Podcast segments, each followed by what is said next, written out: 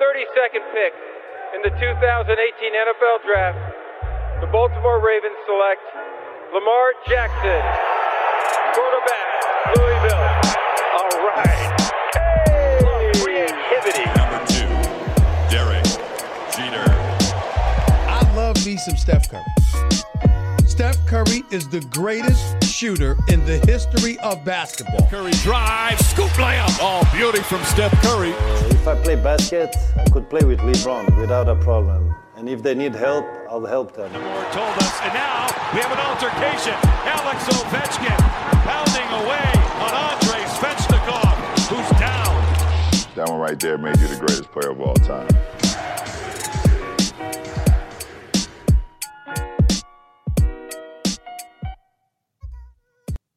Bonjour à toutes, bonjour à tous, la MLS is back sur les ondes de Hype. Welcome dans votre rendez-vous hebdomadaire dédié à l'actualité et à la culture du soccer. Au programme de ce 16e numéro, une semaine MLS de folie marquée par deux journées de championnat.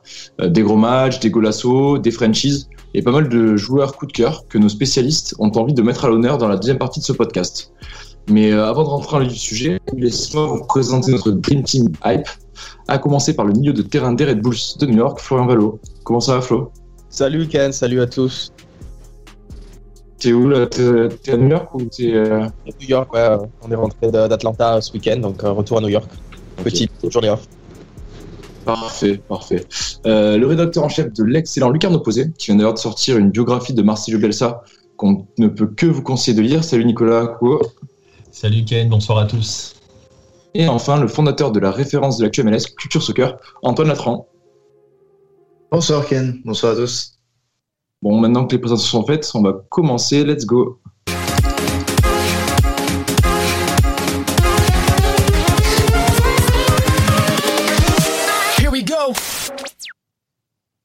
Des débuts canons pour Adrien Hunou avec Minnesota, auteur de deux buts, une saison galère qui se confirme pour Matuidi et l'Inter Miami, une frappe de notre temps de Nani qui permet à Orlando de continuer sur sa lancée, trois Français titulaires au LA Galaxy, où Chicharito euh, continue d'enfiler les buts. Euh, on ne sait plus trop donner la tête en MLS en ce moment. Antoine, qu'est-ce que tu as retenu toi de ces deux journées? Euh, j'ai regardé un match euh, sur le, j'ai regardé un match qui un peu affirme le, plus grand rival de, Seattle pour le moment hein, pour ce qui est de la tête du championnat. Alors d'un côté l'est c'est New England, mais moi je parle surtout de Kansas City qui a sorti une belle performance contre le LAFC. Alors a bien aidé par une expulsion de, Blackman, le défenseur central de LAFC après la, pause. Mais ils ont montré après avoir été menés à 0 qu'ils ont vraiment le, le pouvoir et la, force pour revenir bien dans le match, euh, notamment grâce à Alan Pulido, leur attaquant un peu vedette qui a fait une super saison, euh, mais notamment surtout un joueur dont il faut parler qui s'appelle Saloy, qui est en hongrois et qui sort de deux trois saisons très galères et qui là revient vraiment en grande forme. Il a 7 buts, c'est gauche, il a 7 buts en, en 12 matchs. Et euh, il porte vraiment Kansas City cette saison avec, euh, voilà, tout, comme j'ai dit, Alan Pulido et aussi un autre joueur qui s'appelle John Buzio, dont on aura l'occasion de parler un peu plus tard euh, dans, dans la deuxième partie du podcast, mais c'est un, c'est une équipe qui vraiment fait euh, très très mal euh, cette saison et il faut faire attention parce que Kansas City à chaque fois on les, on les sous, euh, sous-estime avant le, que le championnat commence et chaque année finalement ils sont dans le top à, à l'ouest. Oui, tout à fait. Kansas City qui, qui a revenu donc bon, avec un match en avance à deux points de Seattle à la deuxième place. Euh, comment tu expliques aussi le, le- la saison galère de, de LA, du, de l'autre franchise de LA qu'on voyait assez haut en début de saison? Euh, il y a plusieurs choses mais euh, en fait c'est aussi un, un problème je trouve de où ils ont mis l'argent ils n'ont jamais voulu dépenser beaucoup d'argent j'ai l'impression dans un vrai numéro 9 Euh, depuis le début euh, ils, ont du mal à, trouver un, homme providentiel un peu pour cette solution et ils, ont même fait euh, venir des gens du SL pour essayer de remplir ça et c'est une stratégie un peu étrange pareil au goal ou dans d'autres positions clés et là il y a quand même pas mal de recrues pas mal de gens qui sont partis avec aussi une accumulation de blessures euh, donc j'ai l'impression que c'est un peu compliqué pour Bob Bradley pour le moment de faire jouer euh, tous ces joueurs ensemble mais sur le papier ça reste quand même une des meilleures équipes de, l'Ouest Actuellement 9 avec euh, 12 points. Euh, Nicolas, toi, qu'est-ce que tu as retenu de ces, ces deux journées de championnat? Ben écoute, on n'est pas rédacteur en chef de Lucarne Opposé si on regarde pas là où les autres regardent pas. Donc euh, moi j'ai regardé Cincinnati. Ça paraît bizarre, mais, euh, mais voilà, j'avais été un petit intéressé par cet effet contre, contre Chicago où ils avaient été gagnés euh, face, au, face au Fire. Donc j'ai regardé face à Toronto. Et, euh, il y a des choses pas tout à fait anodines. Alors on va tout de suite euh, poser un petit peu, comment dirais-je, relativiser les choses. Cincinnati, ça reste quand même une franchise qui va pas jouer le titre, on le sait tous, qui va probablement avoir du mal à être en playoff. Mais, mais ils ont quand même signé une troisième victoire en cinq matchs. C'est pas anodin. Hein. Je rappelle que cette franchise l'année dernière, euh, sur toute la saison, n'a gagné que 6 matchs, si j'ai bonne mémoire. Euh, la première saison, c'était 4. Donc voilà, on est déjà, on est déjà bien. Ils sont sur trois victoires en déplacement et on a vu des choses intéressantes. On sait tous, on en a déjà beaucoup parlé de Toronto. On sait à quel point ça va être compliqué pour Toronto cette année voilà, c'est confirmé à chaque fois, même si on voit des choses intéressantes. Mais bon, voilà. mais donc voilà, j'ai plutôt regardé Cincinnati ils avaient fait un énorme début de match face à Chicago. Hein. Je crois qu'ils ont tiré une dizaine de fois dans les 20 premières minutes. C'est assez fou quand même. Hein. On parle de Cincinnati qui était tout en bas. Et là, euh, il y, a, quelque chose qui se met en place. C'est encore très fragile, euh, je trouve. Euh, cette équipe a tendance à vraiment se, se, replier trop trop bas quand elle perd le ballon, mais elle a devant des choses qui commencent à être intéressantes. Acosta a sorti un but magnifique et a fait un gros gros match. Il avait déjà fait un gros gros match face à Chicago. Euh, J'ai beaucoup aimé euh, le Costa-Ricain Alan Cruz, euh, le petit Argentin Barreal qui est un ancien de Vélez. Voilà, on a encore des choses qui sont pas encore totalement en place. Ils ont du mal, par exemple, à, utiliser ou à exploiter, je sais pas quel mot, à trouver tout simplement, à trouver Brenner qui est leur leur DP, l'un de leurs DP. Mais voilà, trois victoires en déplacement sur, cinq, sur les cinq derniers matchs. Il y a quelque chose qui est peut-être en train de, se créer, on va voir. Euh, voilà, j'ai regardé Cincinnati et je voulais juste, voilà, j'en profite pour encourager leur, leur, bonne dynamique parce que bah parce qu'ils en ont besoin quand même. Ouais, ouais, Cincinnati qui monte à la 11e place, les hommes entraînés par Jabstam, avec notamment Johan Damé, le français, comme entraîneur adjoint. Antoine, tu voulais réagir? Ouais, juste pour Toronto, c'est euh, vraiment une saison tellement vraiment horrible pour eux et avec les dernières saisons, ils étaient dans les favoris. Là, il y a plein de circonstances atténuantes, notamment le fait que leurs trois joueurs désignés pour le moment sont, blessés. Euh, mais c'est vraiment horrible ce qu'ils font, euh, malgré des joueurs euh, plutôt bons sur le sur le papier. Ils, font une saison vraiment catastrophique. Ce qui est étonnant, c'est que très récemment, le président a réaffirmé qu'il aimait bien Chris Armas et qu'il ne comptait pas le remercier. On a aussi Alessandro Postrulo qui est allé dans les médias pour dire que euh, il, supportait Hermas euh, et qu'il pensait que voilà, ça allait repartir. Mais euh, par exemple, on a un peu parlé de ça, mais attaquant vedette José Altidor, qui est certes souvent blessé, mais a été écarté du groupe par Chris Hermas.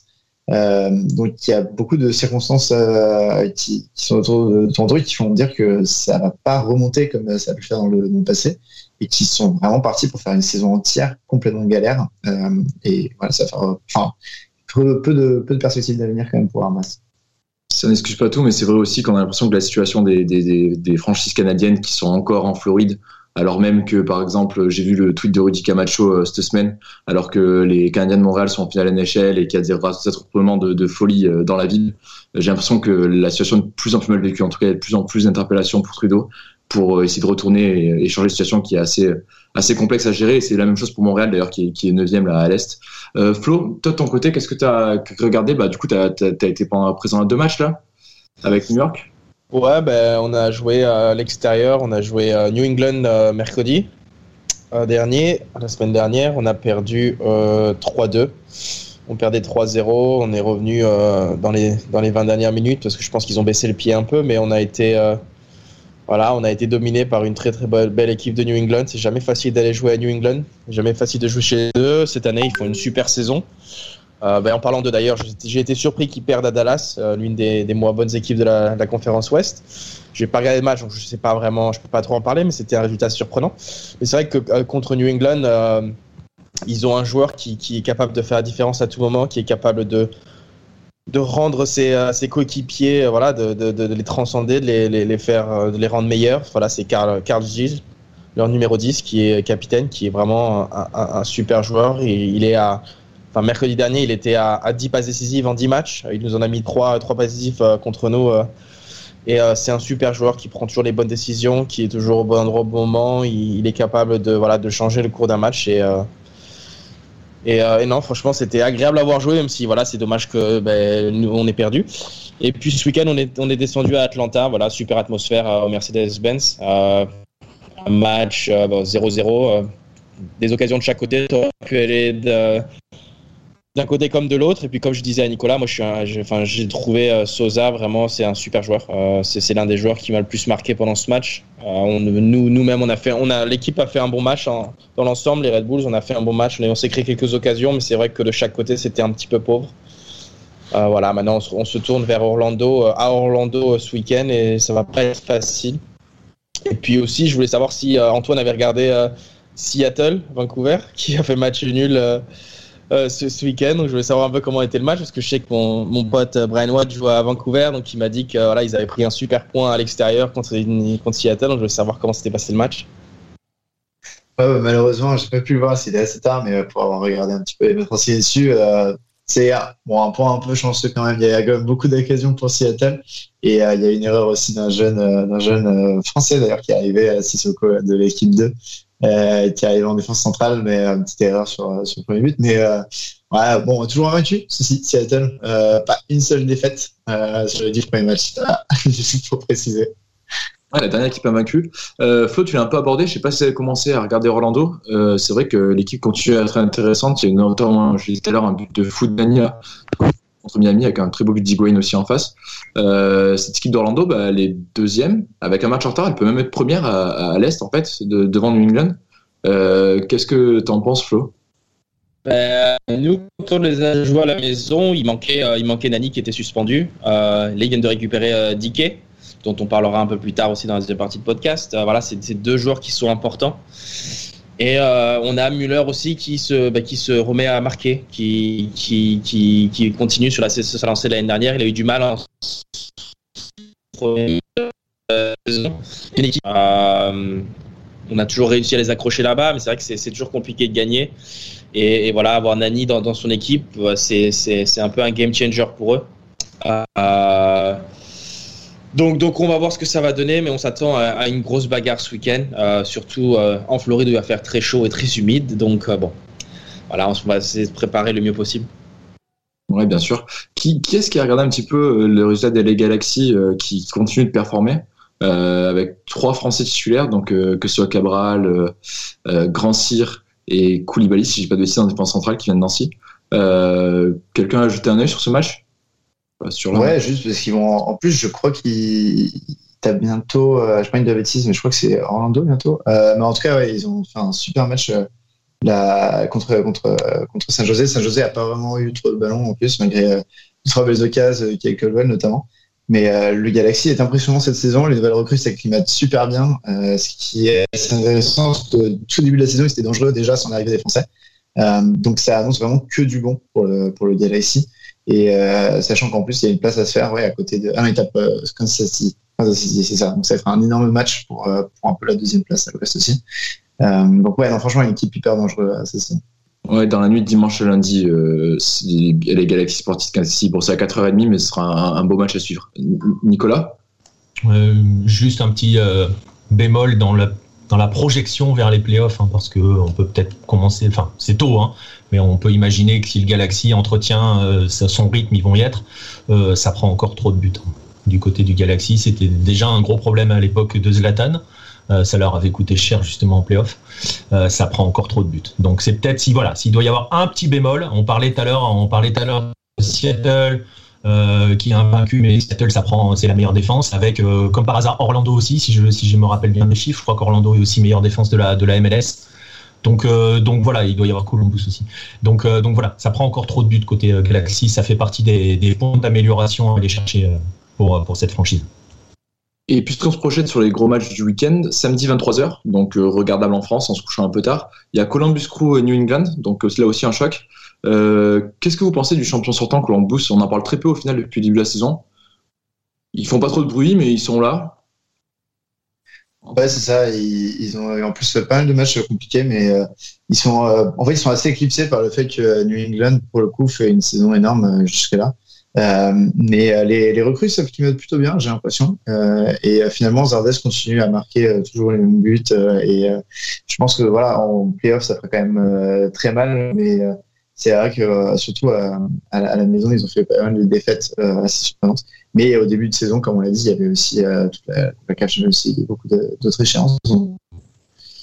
Voilà, je n'ai pas trop de soucis pour eux, franchement, ils, se rattraperont bien, surtout que Euh, je sais pas s'ils vont, enfin, j'en réfléchir là, vite fait sur le, coup, mais je sais pas s'ils vont souffrir un moment de la Gold Cup, où ils vont perdre peut-être quelques titulaires, euh, parce que la MLS continuera à jouer pas mal de matchs pendant les Mexicains et les Américains sont pas là. Mais il y a peut-être d'autres équipes, en fait, je vais réfléchir peut-être s'ils vont souffrir, mais il y a peut-être d'autres équipes qui vont plus en souffrir. Ok, très bien. Bon, on reviendra là-dessus. Euh, messieurs, quelque chose d'autre à, rajouter sur euh, les résultats de ces deux semaines? Très bien. Bah, écoutez, on va passer à, la deuxième partie et vous allez nous parler un petit peu des joueurs qui vous ont fait frémir ou euh, qui vous trouvez un peu sous-côté en MLS en ce moment. Uh, let's go.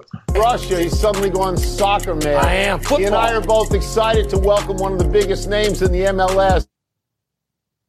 Entre les 27 franchises qui la composent, les sélections nationales, les nombreux trades en cours de saison, les départs en Europe et le développement des académies, pas facile de suivre les effectifs de MLS et leurs évolutions. Euh, c'est pour cette raison que Florent Valo a proposé que nos experts euh, vous présentent deux de leurs coups de cœur, que ce soit des pépites ou des joueurs sous-médiatisés, euh, qu'ils veulent mettre en lumière. Alors que vous soyez curieux, fan de foot manager ou que vous voulez améliorer votre équipe à soir, cette partie est pour vous.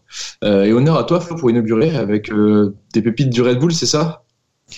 Bah, c'est pas des pépites, mais je parler des, des, petits jeunes de Red Bull. Voilà, c'est une, euh, comme on connaît, c'est un système qui essaie de promouvoir, euh, promouvoir des jeunes et, de les envoyer en Europe. Voilà, la, la dernièrement, ben, je parlais de Kellen Clark qui, qui vient d'avoir 18 ans et qui a très récemment, ben, voilà, ils ont, ils ont officialisé son, son transfert permanent à Leipzig. Il va rester chez nous jusqu'à la fin de saison, mais, mais voilà, c'est un exemple de un exemple type du système Red Bull. C'est un gamin qui a signé en USL l'année dernière. Voilà, donc il, il vient de, de, Minnesota. Il a fait, euh, il a fait ses gammes à la Barça Academy en Arizona pendant une demi, demi année, une année, et, euh, et en fait Red Bull l'a récupéré l'année dernière en le signant en USL. Et bon, bah après il y a pas mal de règles en MLS, mais le fait que ce soit un gamin de Minnesota, la, franchise de Red Bull a dû payer une, une, je sais pas comment on dit, faut pas une certaine somme d'argent pour pouvoir récupérer ses droits et, le, faire signer en USL. Donc il a fait une douzaine de matchs en USL où il a mis euh, 3 buts et 5 pas décisifs et il a, il a été promu l'année dernière en fin de saison chez avec nous. Il a joué, euh, euh, je sais plus combien, 4-5 matchs je crois en fin de saison. Il a mis 3 buts. Donc voilà, tout de suite un super début de saison pour lui. Et là, euh, super fin de saison, fin de début. Et cette année, il a, il a joué, il a joué 8 matchs. Il est déjà à 4 buts et 2 passes décisives. Voilà, donc c'est un joueur qui a 18 ans, qui joue au milieu de terrain plus offensif. c'est vrai que dans, le jeu, c'est encore un peu juste parce que voilà, il a que 18 ans.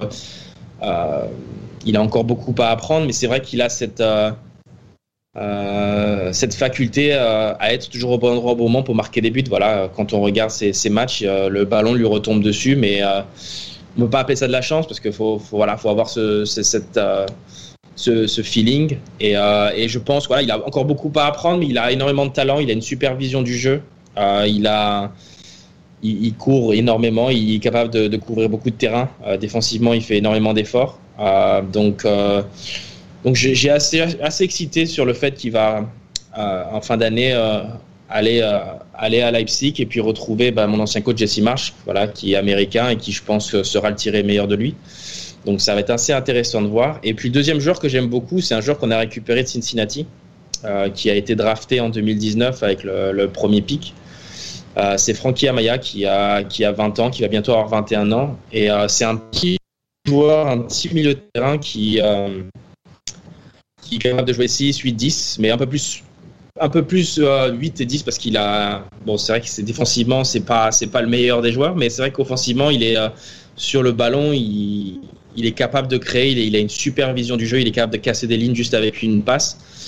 Euh, et c'est un joueur qui voilà qui euh, arrive à rythmer le match à, le faire aller plus vite quand il faut aller plus vite à temporiser quand il faut temporiser et, euh, j'ai été agréablement, surpris quand il est arrivé ici parce que je m'attendais pas à ce genre de joueur. Et, euh, c'est vrai que euh, depuis qu'il qu est avec nous, il a, réussi à changer le, cours de, certains matchs.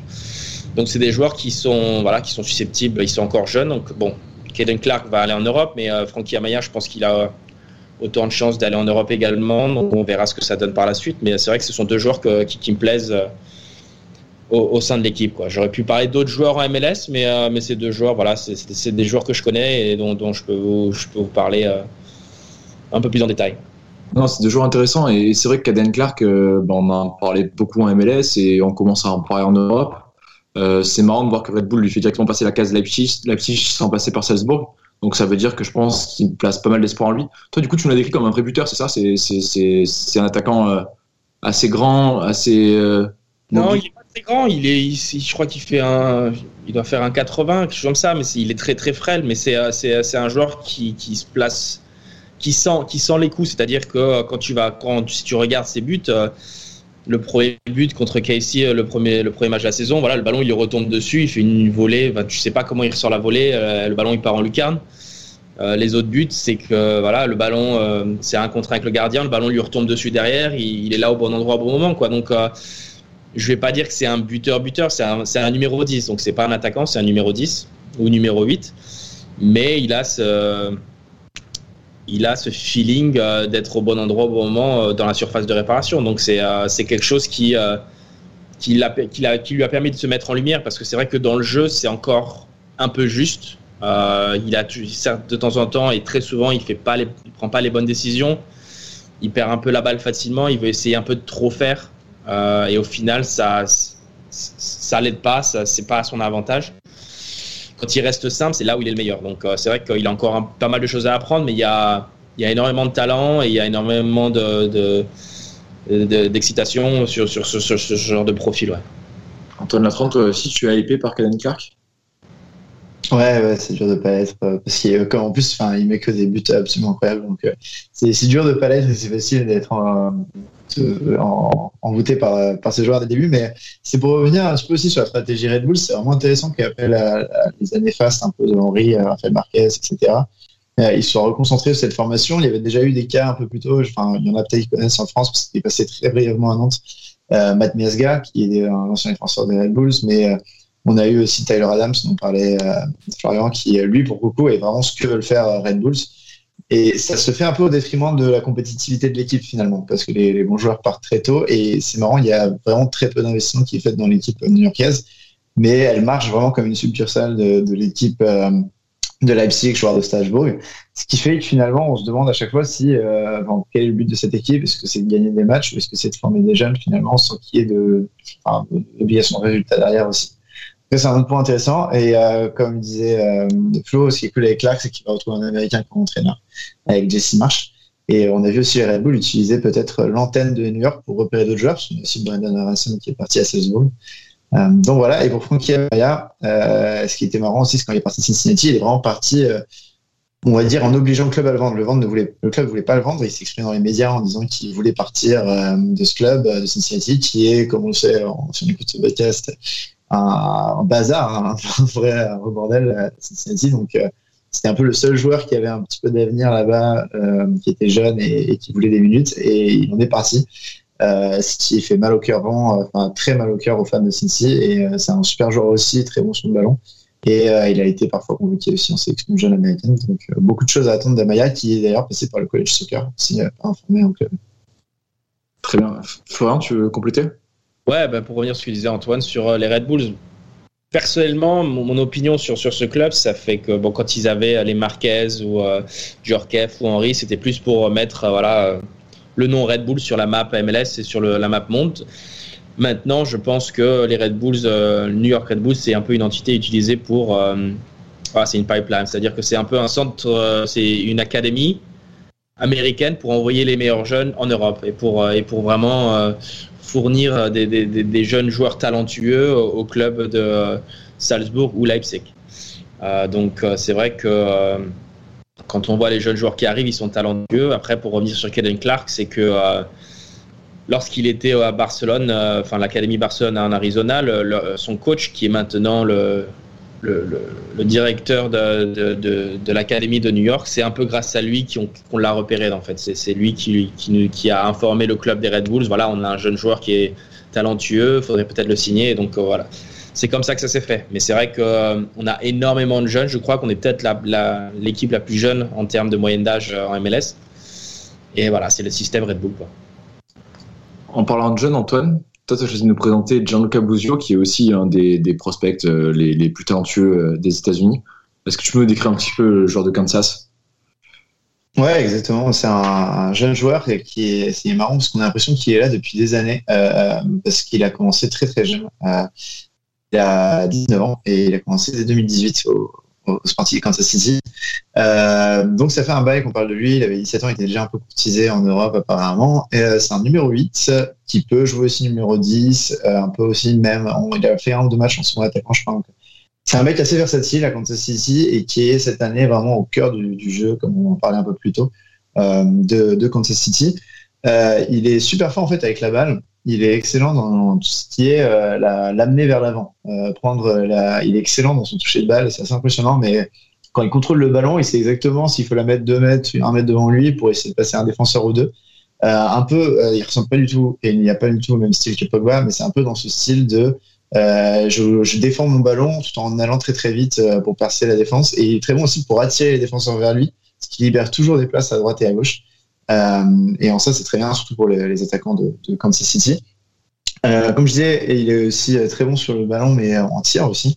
Il a sorti cette semaine là contre le LFC un super coup franc sur la barre, et il est très bon pour tout ce qui est de tirer de loin. Euh, et euh, voilà, c'est un mec qui devrait pas rester en, en, MLS longtemps. Il y a beaucoup de rumeurs sur le fait qu'il irait en Serie parce qu'il est euh, italo-américain. Il a fait les sélections de jeunes du côté des États-Unis et je pense qu'il choisira les États-Unis parce qu'il n'y a jamais eu d'attrait de l'Italie, mais euh, c'est quelqu'un qui devrait normalement euh, rester dans le, foot américain pendant, enfin en tout cas autour de la sélection pendant pas mal de temps parce qu'il grandit chaque année. Avant tout début, en plus, il était très très frais lors de sa première saison en 2017. Là, on voit que physiquement, il a travaillé aussi sur lui, euh, même s'il lui manque encore un peu de physique et de, de repérage, tout ce qui est récupération. Mais euh, vraiment, avec le ballon, c'est un, un, super joueur qui aurait dû aller aussi aux Jeux Olympiques c'est vérifié. Euh, et euh, voilà, c'est un très bon, très bon joueur euh, qui, à mon avis, ouais, il y a apparemment Vedento qui sont dessus et deux, trois promus pour la Serie A. Donc on ne devrait pas le voir longtemps à MLS, mais il faut en profiter. Florian, t'as impressionné toi aussi Jean-Luc Abuzio quand tu l'as croisé sur les terrains de MLS Ouais, bah écoute, on l'a, on l'a joué le premier match de la saison en ouverture. C'est vrai que c'est un joueur qui, euh, bah, malgré son âge, tu as l'impression, comme a dit Antoine, il a depuis longtemps, il a une certaine maturité euh, que, que, tu retrouves chez les grands joueurs généralement. Et euh, il, est très très bon sur le ballon. Il a une très bonne conduite de balle. Il, est, très bon sur sa protection de balle également. Euh, enfin, son ballon lui colle au pied sans arrêt et euh, il a une super vision du jeu. Il est capable de distiller des, passes ou d'ouvrir certaines brèches. Euh, ce week-end, je l'ai vu jouer, euh, je regardais un peu le match, mais je l'ai vu jouer 6 parce que je pense que Casey avait peut-être des, joueurs en moins, euh, mais voilà, il est capable de, de jouer un peu tous les postes du milieu de terrain et c'est vraiment devenu le métronome de l'équipe. Donc c'est euh, assez, euh, ça va être assez intéressant, surtout s'il va en Europe, voir comment il évolue. Mais c'est vrai que, comme l'a dit Antoine, il, a pris de l'ampleur ces dernières années, il a pris en, volume physique également. Et, euh, je pense qu'il est, fin prêt pour, pour arriver et atterrir en Europe. Et toujours dans la série des jeunes talentueux, toi, ton deuxième joueur, Antoine, que tu souhaitais mettre en lumière un petit peu, c'est Daryl Dyke, c'est ça? Ouais, on pense à Daryl Dike, euh, qui est un. Juste voilà, pour, pour pas confondre avec d'autres mots qui, qui, ont un peu l'écriture, mais c'est vrai, c'est un super attaquant. Euh, D'Orlando, américain, euh, lui aussi, destin assez cool, franchement. Euh, et Florian nous montre une photo euh, pour ceux qui n'ont pas la vidéo de lui qui court derrière euh, Dike, ouais, c'est un super joueur. Qui a l'air difficile à arrêter, qui a l'air très difficile à arrêter. Il fait trois Florian Valo pour l'arrêter, j'ai l'impression. c'est piqué face à Mbappé pour ceux qui n'ont pas l'image. L'année dernière, chez nous, euh, il, partait, euh, il partait au but et, euh, et l'un des matchs à Orlando, chez eux, quelques semaines auparavant, j'avais laissé Müller partir au but, ils avaient marqué, donc on avait perdu le match. Et cette fois-ci, je, je, je, me retrouve avec Darrell Dickey partir au but, je me dis, bon, il faut que je l'arrête, donc je mets mes deux mains, je le... c'est ce que montre la photo, c'est que je, je, le tire des deux mains. Et, et il est tellement puissant qu'il m'a tiré sur, sur 10-15 mètres et puis il a, il a, essayé de se débarrasser de moi, il m'a mis un coup de coude dans le nez, mais c'est vrai qu'il euh, est, euh, il est, il est sacrément puissant. Donc, euh, donc c'est assez, c'est assez drôle. J'essaierai de mettre la photo en ligne ou si vous la voulez, je la, je la transférer, mais c'est vrai que c'est un, un beau bébé. Ouais, c'est ça. Pour faire un peu la présentation, c'est un numéro 9 du coup, 21 ans. Et euh, il est, enfin, euh, il doit y avoir euh, trois Antoine dans, dans, son corps. Il est vraiment massif. Enfin, c'est un truc, c'est un bloc. Il est impressionnant, 1m85, mais vraiment des kilos, des kilos de muscles. Euh, et c'est vraiment le joueur classique de college soccer un petit peu dans l'idée euh, de, du mec qui a dû faire énormément de fonte, je pense, euh, à l'université. Et il est arrivé sur un peu sur, bon, il a été quatrième à la draft en 2020. Donc c'est un super drafté euh, et il arrive un peu sur la pointe des pieds à Orlando parce que certes il y avait beaucoup de hype, mais on disait qu'il lui manquait un, sens technique en fait, euh, tactique, mais qui était juste une force brute. Et il a énormément pris en appris euh, Oscar Pereira, l'entraîneur d'Orlando, qui a vraiment l'habitude de travailler des draftés en plus c'est des jeunes. Et il a pris un sens tactique qui le rend vraiment redoutable dans ses déplacements. Euh, il joue pas que en pivot malgré son, son gabarit. Voilà, c'est un mec qui peut prendre la profondeur aussi, créer, des décalages. Euh, il a une force de frappe qui est très impressionnante aussi. Euh, et donc il a, commencé l'année dernière à Orlando, malgré le Covid. Franchement, il fait une très très bonne saison. Euh, c'est un, alors, une équipe, on en a parlé, hein, il y avait Chris Muller et Nani qui faisaient aussi une, belle saison, surtout au début et pendant le tournoi à Orlando, là, dans la bulle Covid. Et il a été ensuite prêté un peu à la surprise générale à la fin du mercato d'hiver à Barnsley en Championship. Euh, en Championship, Barnsley, c'est vraiment une équipe qui était dans le milieu de tableau vraiment pas folle et qui arrive et il a marqué 9 buts en 19 matchs. Un super, un super un super bilan pour un mec qui a débarqué de MLS dans un championnat hyper physique qui lui correspondait vraiment bien. Euh, et ces euh, 9 buts ont vraiment propulsé Barnsley dans la course euh, promotion. Finalement, ça s'est raté en playoff, euh, malheureusement. Là, l'option d'achat n'a pas été levée parce qu'elle était assez haute pour un club qui reste finalement au championship. Mais il faut savoir que Barnsley jouait un style de jeu horrible. C'est du kick and rush, euh, vraiment ce qu'on peut attendre d'une deuxième division anglaise. voilà, c'était on balance sur DK et on voit ce qu'il peut faire et ils ont fait euh, enfin mais il a quand même réussi à passer ses 9 buts à se faire connaître il y avait pas mal de rumeurs c'était qu'il envoie à Everton euh, ou à d'autres clubs en première ligue c'est pas sûr euh, pour le moment on sait pas exactement combien Orlando demande on pense que ça sera entre 12 et 15 millions euh, d'euros le, problème, c'est que pour le moment, comme il n'est pas club, le prêt est fini, il est revenu en, en jours toujours, donc il n'a vraiment pas eu de vacances et il a recommencé à marquer à côté d'Orlando euh, là récemment. Donc c'est vraiment un mec que je mets là pour peut-être qu'il restera deux semaines avant de repartir en Angleterre. Mais c'est vraiment un attaquant qui est impressionnant et ce qui est génial, en tout cas en tant que fan aussi de la sélection américaine, ça m'intéresse énormément parce que la sélection américaine a un gros problème de numéro 9 entre un Josh Sargent qui a ouvert la Brême et qui est qui est vraiment un style de jeu. Euh, enfin, lui, pour le coup, c'est contraire, il est tout frêle, euh, mais il est beaucoup plus dans, le placement. Et un Josie Altidor, qui était normalement censé être ce grand attaquant de pointe, euh, Daryl Liquet, ce serait le successeur parfait s'il arrive à s'imposer en, en, première division européenne. Très bien, merci beaucoup pour la présentation. On va partir sur des joueurs un peu plus âgés du côté de Nicolas Cougo. Il n'y a pas de Sud-Américain, c'est surprenant, mais il y a quand même un hispanophone. Ah, il y a comme un hispanophone. Non, mais je vais pas te faire des Sud-Américains, sinon après je vais être étiqueté. Donc euh, voilà. Et puis euh, Flo a parlé de Sosa tout à l'heure. On en parlera un cas de Sosa parce que comme il jouait à River, je peux vous en parler. Euh, ouais, bah écoute, on va commencer par peut-être le plus vieux de tous. Euh, et Flo en a parlé aussi puisqu'il a subi sa loi euh, le week-end dernier, enfin cette semaine. Carles Ril, l'Espagnol, qui lui, donc je disais plus âgé parce qu'il a 28 ans. Flo l'a dit, c'est le maître à jouer de New England. Euh, il est parfait. Et c'est aussi pour mettre honneur, euh, on l'en a déjà parlé dans les précédents podcasts, on le, cite régulièrement, euh, l'importance du numéro 10 dans les équipes de MLS.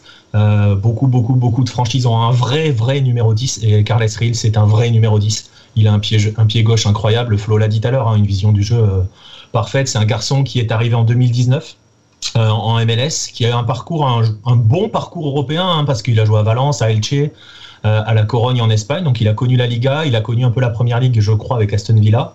Et, euh, donc quand il est arrivé, euh, quand il est arrivé à, New England, euh, bah, il, a, il a explosé tout de suite. Hein. C'est 10 buts, 12 passes D pour sa première saison. Il est newcomer of the year, hein, comme ils disent. Hein. Pour donner une idée, il a succédé à Zlatan quand même au palmarès de ce, de ce, de ce, je sais pas si on peut parler de trophée, mais de ce prix, voilà. Euh, donc ça place le bonhomme. Euh, c'est un garçon qui s'est fait le tendon d'Achille en 2020, donc il a été absent une grande partie de la saison, voire même quasiment toute la saison. Il est venu, revenu pour les playoffs, et on a vu ce qu'ont donné les rêves en playoffs. Et lui, en 5 matchs de playoffs, c'est 2 deux, buts, 3 passes D. Là, il a déjà envoyé 7 passes décisives, je crois, dont 3, hein, Flo l'a dit tout à l'heure. 10, tu me dis, Flo, ok, 10, euh, euh, dont 3 donc face aux Red Bulls. Et euh, voilà, c'est un joueur, c'est un joueur magnifique. Alors l'avantage qu'on a, le fait d'en parler aussi, c'est aussi pour tous les, amoureux qui ont envie de découvrir la MLS, parce que lui ne reviendra probablement pas tout de suite en Europe, je pense, à 28 ans, parce que on sait ce que ça veut dire. C'est difficile de vendre un joueur de 28 ans, euh, surtout quand il est en MLS pour le ramener vers l'Europe.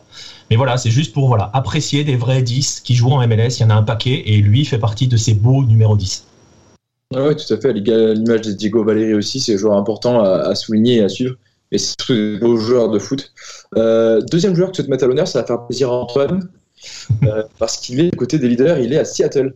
Ouais, et c'est pas Raúl Ruiz. je le ferai un jour, je le ferai, j'ai son maillot en plus. Mais, euh, mais non, non, c'est, on va aller loin derrière, on va aller en défense, on va aller du côté de Noutolo, qui est un Camerounais de 24 ans, donc il n'est pas si vieux que ça, hein, finalement. qui a connu deux sélections récentes avec, avec le Cameroun. Hein. Il a joué face au Nigeria au début du mois de, début du mois de juin.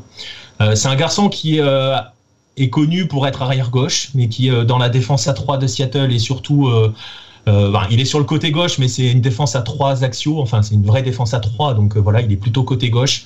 c'est un garçon qui est arrivé à Seattle, il avait 19 ans, qui est passé par les, étages inférieurs puisqu'il a joué avec l'équipe 2. il a joué en USL. Il s'installe, il s'est installé hein, depuis dans cette équipe-là. Et, et qui est intéressant, c'est que c'est pas un défenseur hyper grand, il doit faire moins d'un mètre 80, euh, mais il est d'une puissance incroyable. Il est, il est très très dur à bouger. Et, euh, et si vous aimez, euh, si vous aimez les défenseurs qui qui sont capables de chevaucher incroyable, enfin nous Tolo c'est ça, c'est il prend la balle et il est capable de, de te faire une percée balle au pied sur 50 mètres tout en puissance en, en éclatant tout sur son passage. Euh, ça marche très bien quand il est dans son couloir, hein, euh, quand il est latéral gauche. Et là, dans la défense à 3, parfois on le voit bah, partir euh, pleine balle au centre du terrain, casser, casser quelques lignes. Et c'est un garçon au duel, il, est, il, est, très très dur physiquement au duel. Enfin voilà, il, est solide hein, le bonhomme. Hein. Je disais, il doit faire, un, il doit faire 1m78 et euh, il doit faire 78-79 kilos. Il il est dur à bouger et c'est un garçon. Voilà, euh, moi j'aime beaucoup hein, parce que c'est des garçons que les supporters aiment beaucoup. Euh, je, Antoine nous dira probablement sur comment les, les, supporters de Seattle le perçoivent, mais voilà, ce genre de garçon qui vraiment s'arrache tout le temps sur le terrain et et, et je l'ai dit tout à l'heure, je le rappelle, Seattle est quand même la meilleure défense du championnat, donc il n'est pas étranger à ça. Avant qu'Antoine, tu, tu, nous expliques un petit peu, Florian, tu as été traîné par euh, nous Tolo ou non, ça va, il n'y a pas de souci? Bah, Non, mais moi quand je l'avais vu jouer, il me faisait penser, enfin voilà, pour donner un peu une idée, il faisait penser un peu à Taiwo. Puissant, euh, puissant gaucher, euh, voilà, qui. Bon, c'est vrai, c'était pas la finesse absolue avec le ballon, mais c'est vrai que quand il va vers l'avant, bah, il va vers l'avant. Il, va, te bouger tout sur son passage et. voilà, il, apporte cette énergie, cette puissance chez, un défenseur qui, surtout quand il joue latéral, voilà, c'est super intéressant d'avoir ce type de joueur qui est capable de, bah, de courir tout le match et de t'envoyer des centres, même si, voilà, techniquement, c'était pas trop ça au début quand je, le, regardais, mais euh, je pense que maintenant, voilà, avec, avec l'expérience qu'il a acquérie, euh, c'est devenu un, très très bon joueur. Antoine, du coup? Ouais, nous, c'est une légende du côté des supporters de Seattle. Il est euh, trop drôle, et, enfin, il est tout timide en plus, dans la, on, a l'impression dans les interviews qu'il fait, son anglais était surtout au début, euh, enfin, euh, il était assez marrant dans ses choix de mots. Enfin, il y avait toujours des blagues sur le fait qu'il disait un mot plutôt que l'autre. Euh, il est très pote avec Jordi Delem d'ailleurs et Jimmy Traoré. Ils ont vraiment une gang de francophones là-bas. mais nous, Tolo, c'est un mec qui est assez, qui est souvent issu de même parce que comme disait Nico, c'est pas la finesse assurée, mais c'est vrai qu'il prend le ballon et voilà, c'est le nouveau train et il part devant et tu vois plus. Enfin, il court super vite, il est hyper puissant, c'est impossible de lui prendre la balle. Et il te fait des gestes absolument fous. Il y en a un final à MLS Cup, il y a un moment, il fait retourner acrobatique dans la propre surface pour sortir un ballon, par exemple, euh, ce qui fait beaucoup rire les, joueurs. il y en a un autre où euh, tu as le, euh, il y a un fan de LAFC qui est allé euh, lancer une canette sur, euh, sur les joueurs après que Seattle ait gagné et nous a réussi à tirer un, une parfaite volée dans la, dans la canette pour la faire exploser devant un journaliste. ce mec est génial, il est trop drôle. c'est cool qu'il soit imposé cette saison parce que c'est la saison dernière parce que de base c'est surtout un remplaçant qui est issu de la, de la deuxième de la deuxième équipe et qui était plutôt là en cas de backup et finalement ouais, vraiment il a pris en puissance récemment et euh, cette saison, c'est très impressionnant de le voir euh, parce qu'il n'est pas technique, euh, il n'est pas forcément bon sur les longs ballons. Donc j'aurais pas pensé le voir en défense centrale comme ça. Et finalement, il fait un taf très bon dans cette défense à 3. Super, bah écoutez, merci beaucoup pour ces six portraits. Euh, c'est vrai que c'était intéressant de voir un petit peu le parcours de ces joueurs et, j'espère que les auditeurs euh, auront plaisir à les suivre. Euh, un grand merci pour votre expertise, messieurs. J'espère que ce podcast AMMLS vous aura plu. En tout cas, n'hésitez pas à réagir et à prolonger les débats sur les réseaux sociaux de Hype Sport Media et à nous écouter sur Deezer, Spotify ou Apple Podcast. On vous donne rendez-vous la semaine prochaine pour de nouvelles aventures. Vive le soccer!